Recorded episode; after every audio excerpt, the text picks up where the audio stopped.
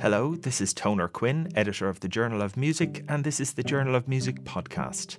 My guest on this week's podcast is harper Laoise Kelly, recipient of the 2020 TG Ceathair Gradam Ceoil Award, which is the main annual award for traditional musicians in Ireland. Laoise tells me about how things have changed radically for the Irish harp in the last couple of decades, about her life as a full time musician, and what the award means to her.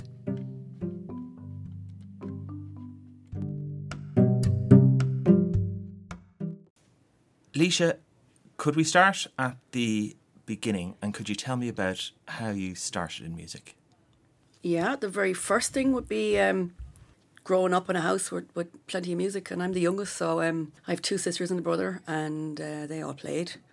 And uh, my father plays the piano, and it was great. There was always a great mixture of music going on in the house, and um, I suppose I, the first thing would have been piano because they were always at the piano in the house, and I would have learned that way. And I know that my father had a very had a hang up about um, not being able to read music. He was very musical, and his mother wouldn't let the boys learn music.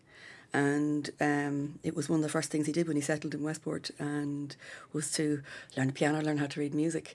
I don't know, was it something uh, to do with his association with tra- uh, traditional music- musicians not being able to play, read music and poverty? I don't, I know, some weird yeah, I don't know what it is. So he insisted on us learning to read music. So he taught me to read music really young, like sort of four. I would have been sitting up reading. Well, I suppose nowadays that's not that young, really. There's a lot of people doing. Do you find that that was an advantage? No. Why not?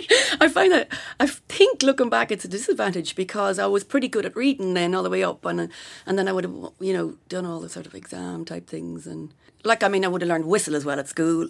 No, not at school, but we all did whistle at home with um, the gang of them, you know, um, and from the, about the ages six, seven, um, that and they went kind of separately side by side. Um, that when I kind of got into trad in my teens, I found I was slower than my friends at learning tunes who were fiddle players or accordion players or yeah definitely, I definitely. because you don't think your ear was as developed yeah sure. So you started on the piano and worked your way through the grades and then at what age did you start playing the harp? Uh, the harp arrived around when I was 12 just gone 12 and were there any other harpers in the area? There were.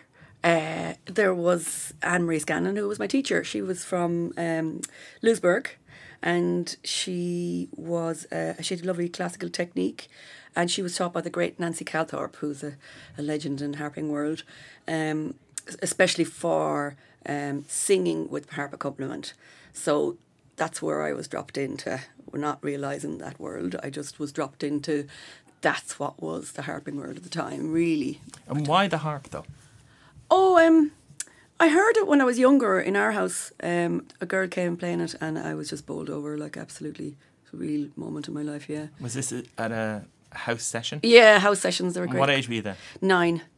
Remember it kind of clearly. All right, you know. And what did you What did you hear? I don't know. Maybe it was the look of it, or I don't know. That it must have been the sound.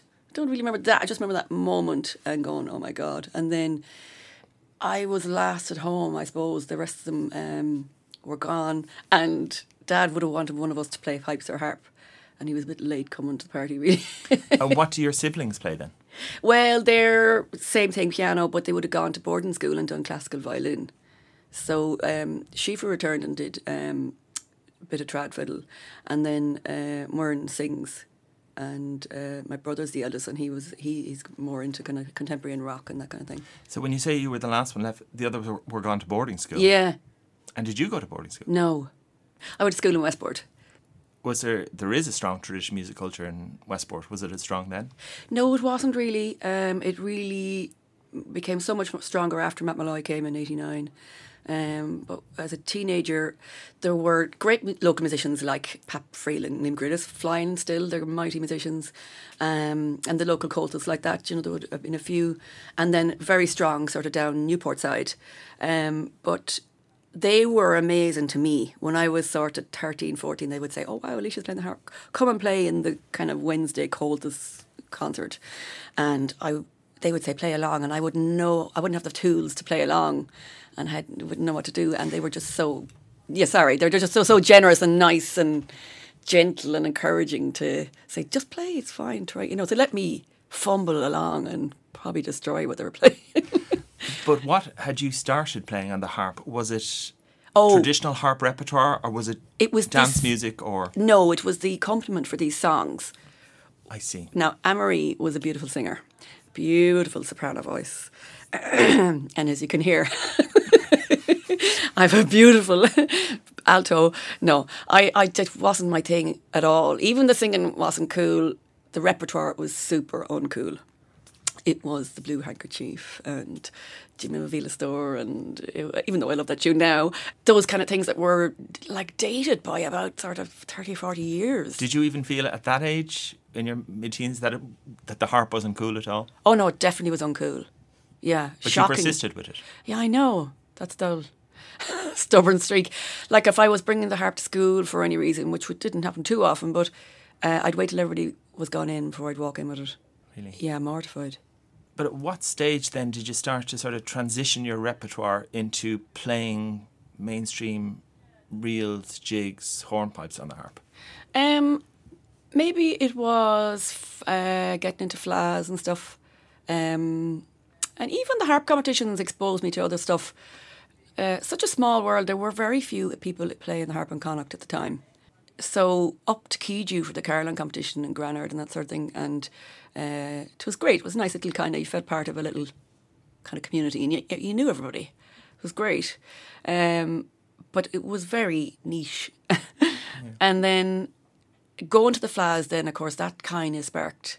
Even though I would have been diddly eye and the whistle and stuff, um, and playing in the kind of local Comhaltas, it hadn't happened till you, which is normal enough, till you meet your your peers, your teens, the teens that were playing. So we, the the parents got a group together under uh, Jenny Kilroy, a great musician out of Westport, and uh, we were from all over Achill, Newport, Westport, out as far as Carrowkennedy on the on the north side, and it was great. We were all, it was the first time, it was like a group of Keol, and we were all different instruments and different talents, and we were all very uh, shy. and uh, But that was brilliant because it was a w- real wake up call to me that I really wasn't at the races compared to what they were. But you could already play tunes on the whistle, so it was a matter of applying that repertoire to the harp. Yeah.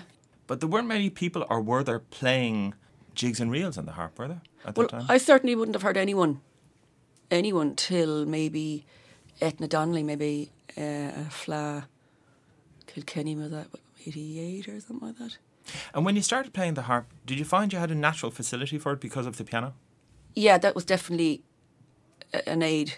Yeah, for sure. Well, you've got all the, the theory behind why you're changing key here up here. Um, that's that's all. Well, I mean that came from the classical background on the piano, um, and I've found that when I'm teaching now, kids who have none of that background, I fry their heads on having to know their keys because it's really it's really important. So it is important then, the theory side and being able to read music in, Uh, in your own not teaching. so much reading, but yeah. Um, well, you're just cutting off a whole world of being able to read somebody else's arrangement. You know, um, and that's one of the biggest things I would get asked for is my left hand for certain tune or, um, you know, at any of these. Like the Willie Clancy, you'd have people come up, will you give her an hour and listen to her flat tunes or something? And um, I'd say, no, I, that's not my thing. I, I just, I teach the melody and I give you an indication of where the left hand is going. I don't like to say, it's the low D here, go up to the left. I don't like nailing it in. Uh, I like them to come up with their own you know, as much as possible. So I find it very hard to commit uh, an arrangement to paper. Right. You know, um, But your technique in playing the harp, you use the nails yeah. to play the melody, mm-hmm.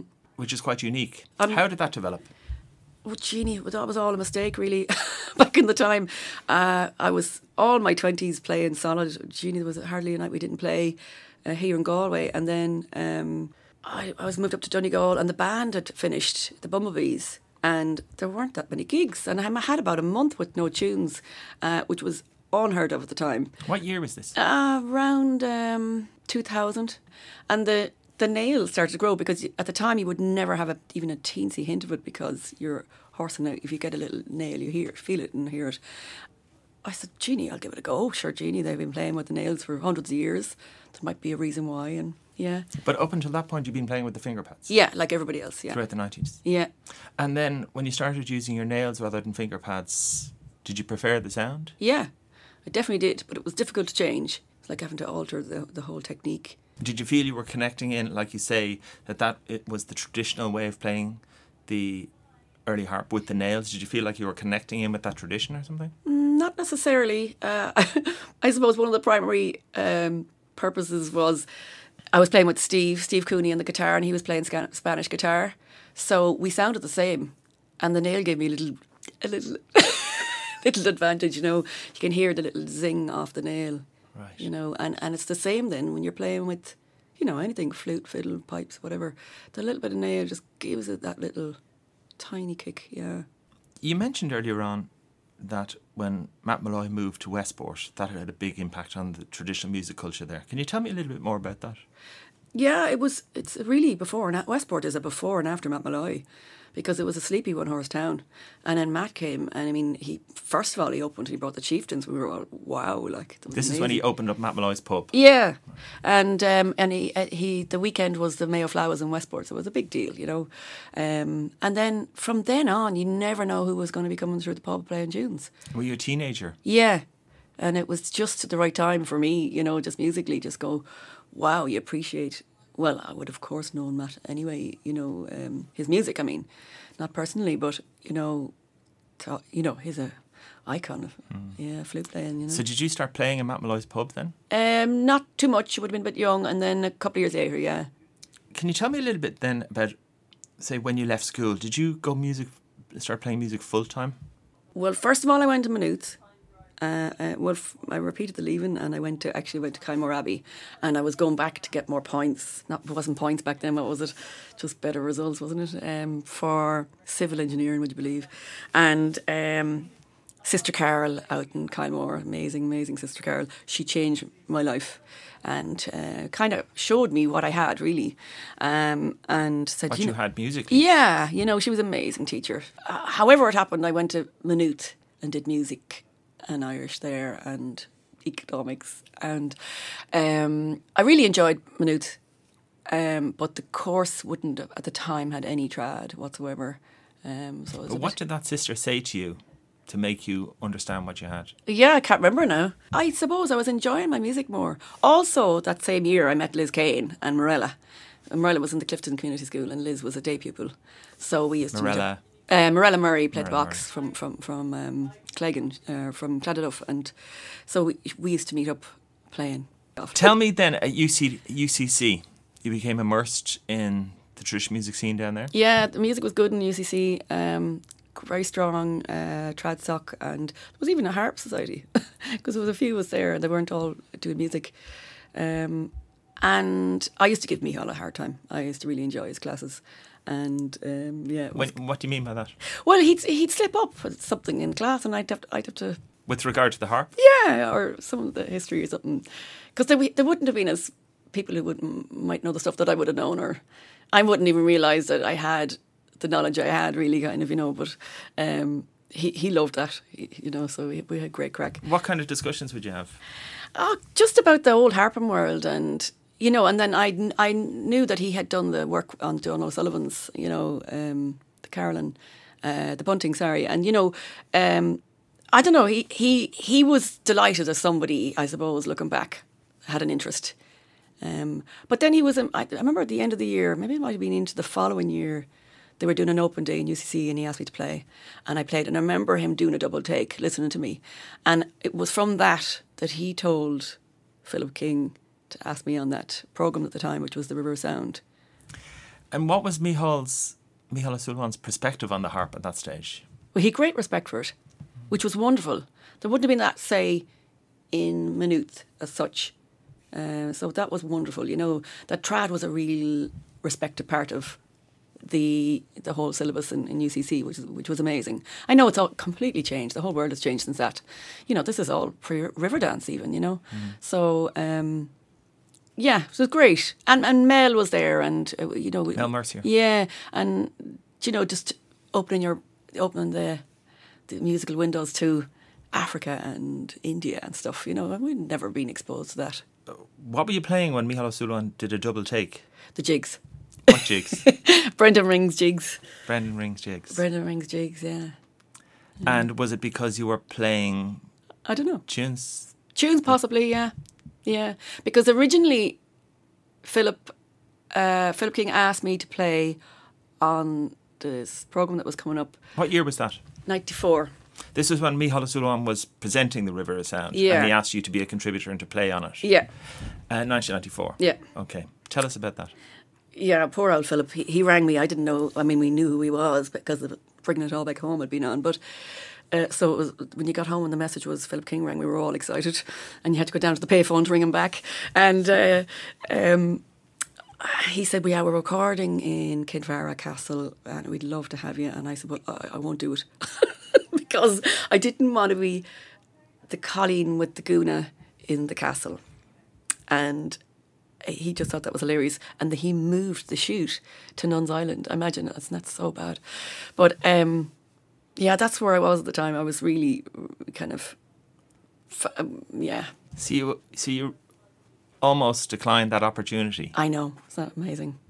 because you didn't want to be the traditional all I could see was a kind of you know wide shot or you know kind of uh, with looking out the castle with the girl playing the harp. I just was having major problems with that idea of being on the telly like that.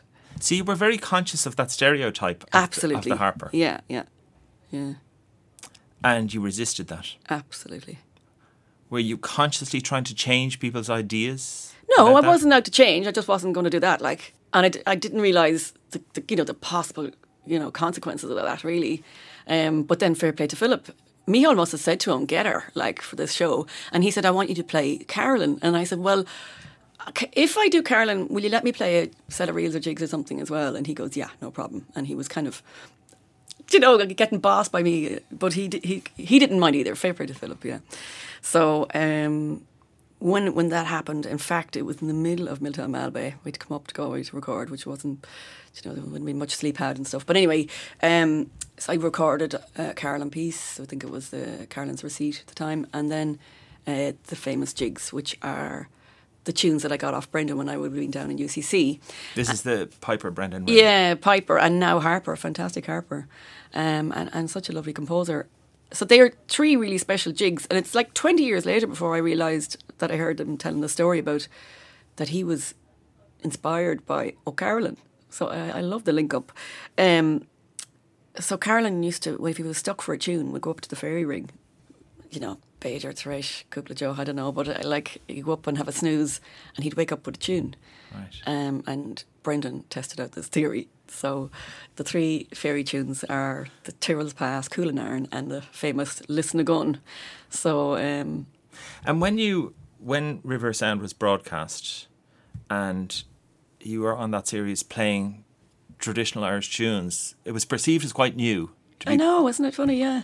Uh, what impact did that have on you then?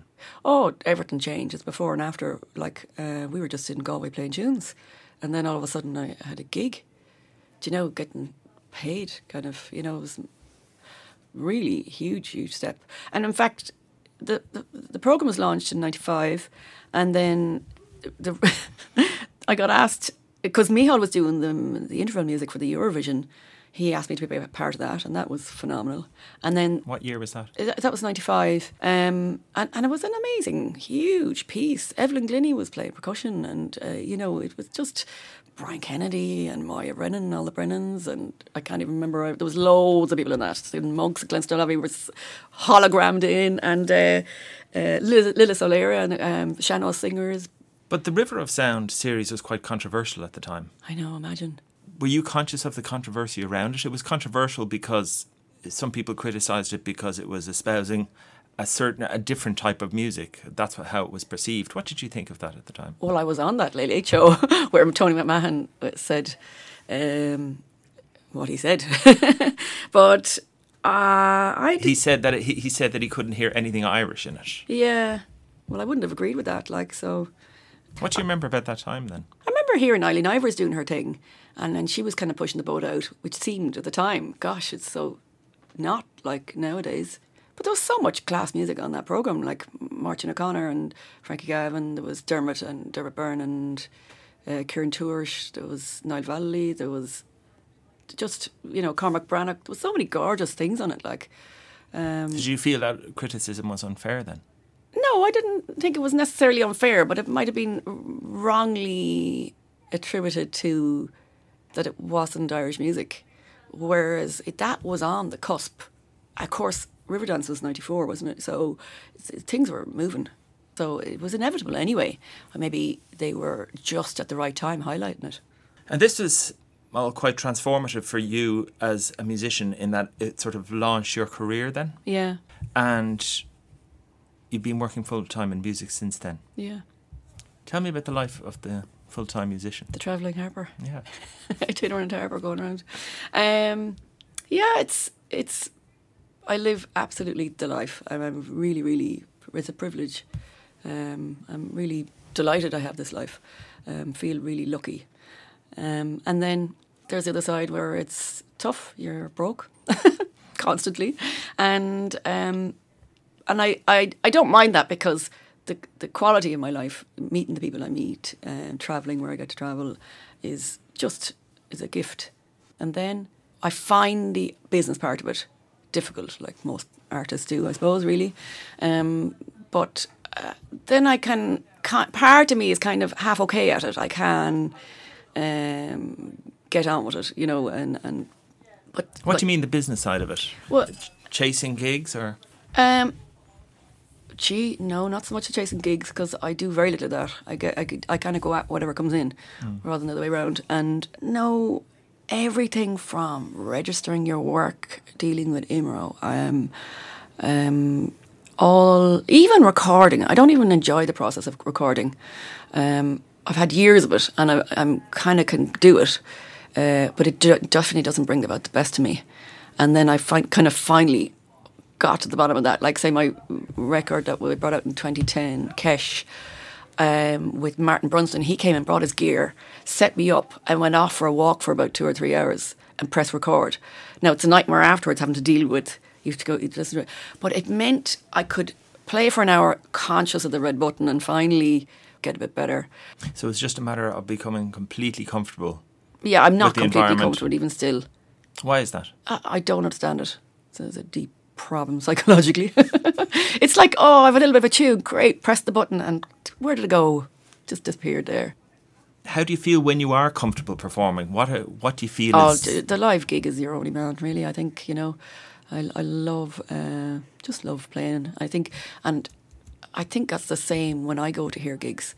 There's nothing like listening to people up close. You know, just hearing the real deal, hearing like natural mistakes, even or you know a bit of tuning or what do you feel from are particular tracks or albums that you feel are really representative of you? no, not really. Not yet.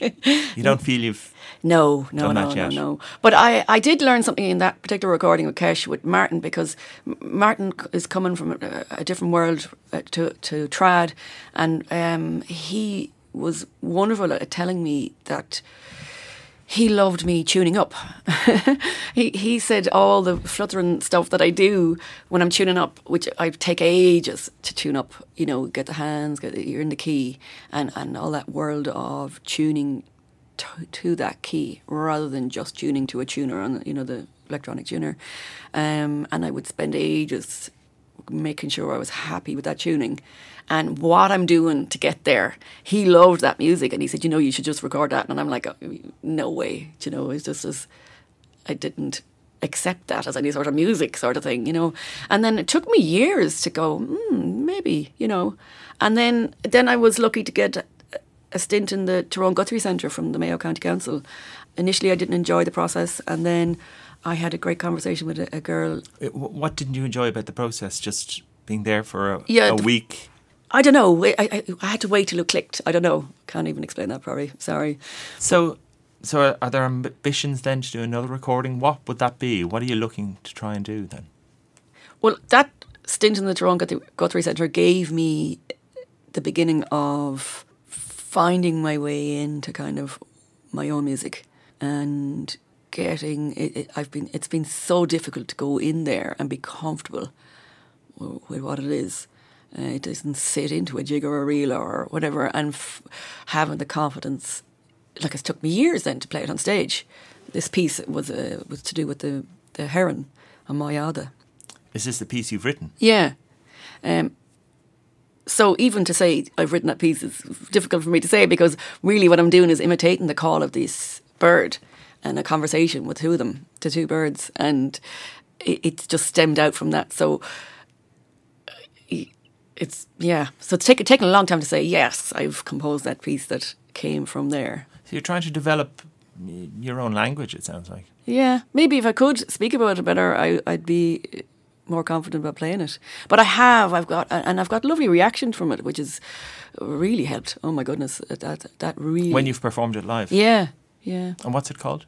Uh, on my Ada, My other. Mara, Mara, Ada, Mary with the long, long neck. Yeah.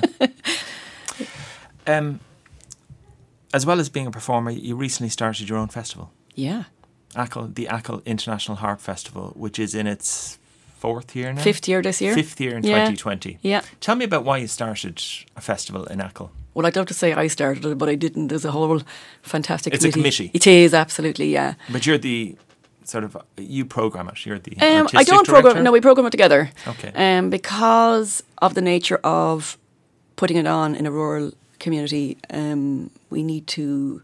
I need to hear everybody else's opinion about what would you think that would something that's fantastic that's a bit hardcore mightn't go down with an audience. Do you know? It's a very fine balance between that whole thing of a fantastic musician that might be a little bit lost at a mixed audience, you know. So um, initially, it was I was given out for years that we really should have a cool festival in, in Ireland, you know, because I get to travel, and every time I travel, they go, "Oh, you're from Ireland, the country of the harp," you know, especially outside of Europe, they really respect us as this musical nation. It's absolutely phenomenal, but we don't appreciate it at all. Which countries are you talking about? I mean, you've travelled all over the world. Yeah, anywhere. Um, America, Australia, New Zealand, South America, Africa. Yeah. They tell you we're perceived as the yeah. the island. yeah. And of course, all over Europe. Yeah. Hmm. Yeah. And we really are. And then we actually are the musical country as well. It's not just a. Do you feel that? I do, definitely, yeah. Because when you go away and you're maybe, they ask you to come and play in the school or stuff like that, and you realise you're at a big, I don't know, huge generalisation now, but say in France and you go to the local school and there's 500 primary school, maybe only 30 of them play tunes, whereas play some class of music, pro- most likely going to be classical, and you'll have the odd one that'll go into but maybe contemporary rock. Um, you know, they're not tuned into their culture. We're so much more tuned into our culture. Do you know? Why do you think that has happened, or why do you think it's like that? Yeah, it's part and parcel of, us- uh, of us, isn't it? Yeah. Um, I don't know. I think maybe we're appreciating more now, especially in this time of technology and phones, that once you put them down, you listen to a bit of music, it does something to you physically, doesn't it? You can, Do you think the traditional music culture is actually getting stronger? yeah, And where do you see that? probably in the numbers, the kids, the amount of kids playing, I'm saying kids, but I mean teenagers, you know, proficiently, is phenomenal compared to my day. Do you know, that's only whatever, 25 years ago, whatever. It's like absolutely, it's outstanding. And there's been huge, a huge rise in the number of harpers as well. Absolutely fantastic. Yeah. Yeah. There are more harpers playing now than in the 1900s, in the 1800s, in the 1700s, and possibly back further. We don't know. But it's absolutely so strong at the moment. And what does that mean to you as a harper who remembers playing as a teenager when it was uncool, and for now to see all these young Yeah, people it's amazing. it? That's absolutely. Thank God. Is that one of the reasons you start your festival to celebrate this? Absolutely, yeah, yeah. To and to also highlight to these young people that there's way more to the harp than just the little Irish diddly eye.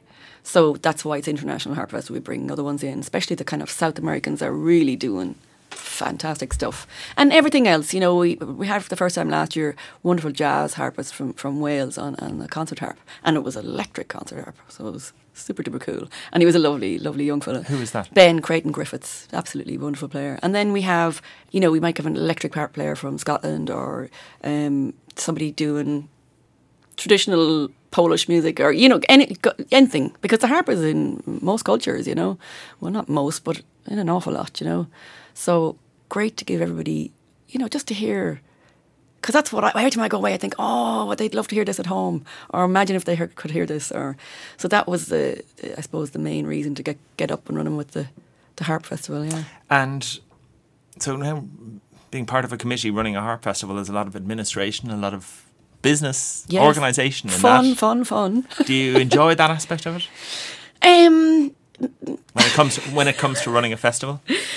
it's part of what you got to do if you're gonna if you if you want to do that, you know, and um, funding applications and um, learning that whole world. And I was never very good at it for myself as an artist, so having learnt it, I've realised what they need. They need to be told.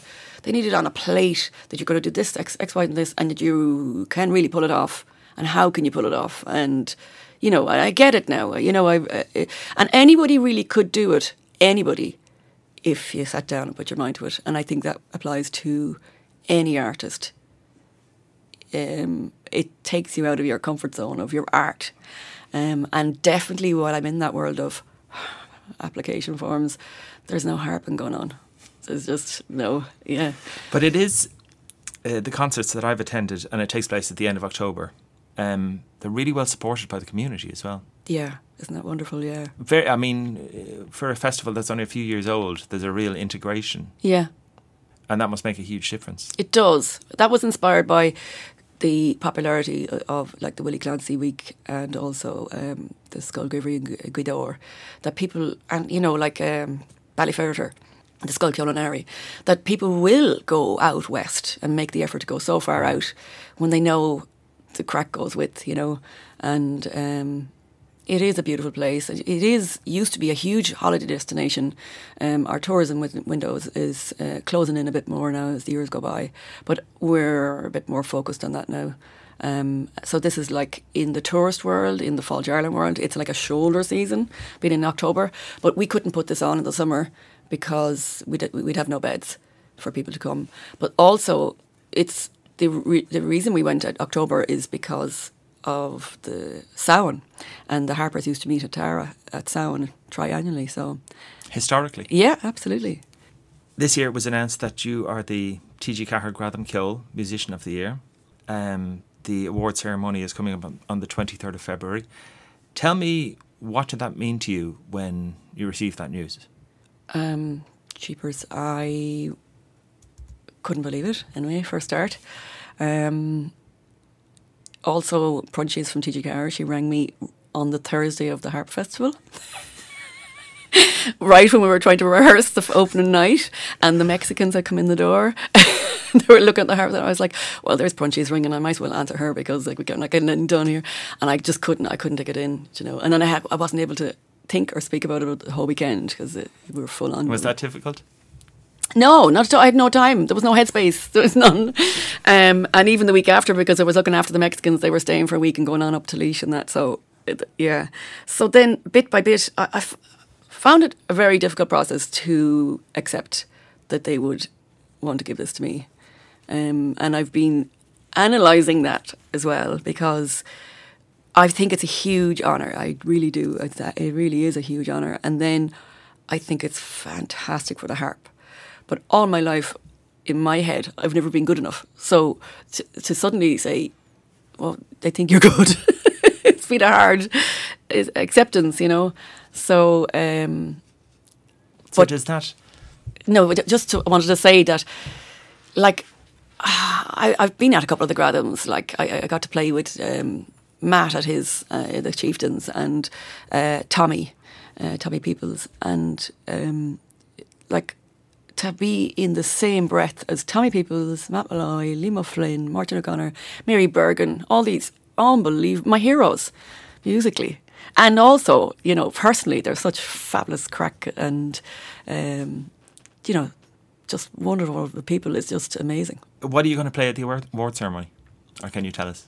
Good question. Um, I think TG4 would like to know. Are you going to play your your new piece? The the ah, I don't know. I, I, I, I, in a way, I'd love to, and then Um, and then part of me goes, well, this is TG4 this is a traditional thing, and that's a newly composed sort of things. I'm wondering, does that sit in? So I don't know because I love all, I love the old stuff. I love, you know, the old manuscript music and the harp tunes, and, and then I love polkas and you know everything. I love all, mm. all tunes really, but try and try and give a sample of a little mixture maybe. Laoise, thank you very much. Fáilte Roads.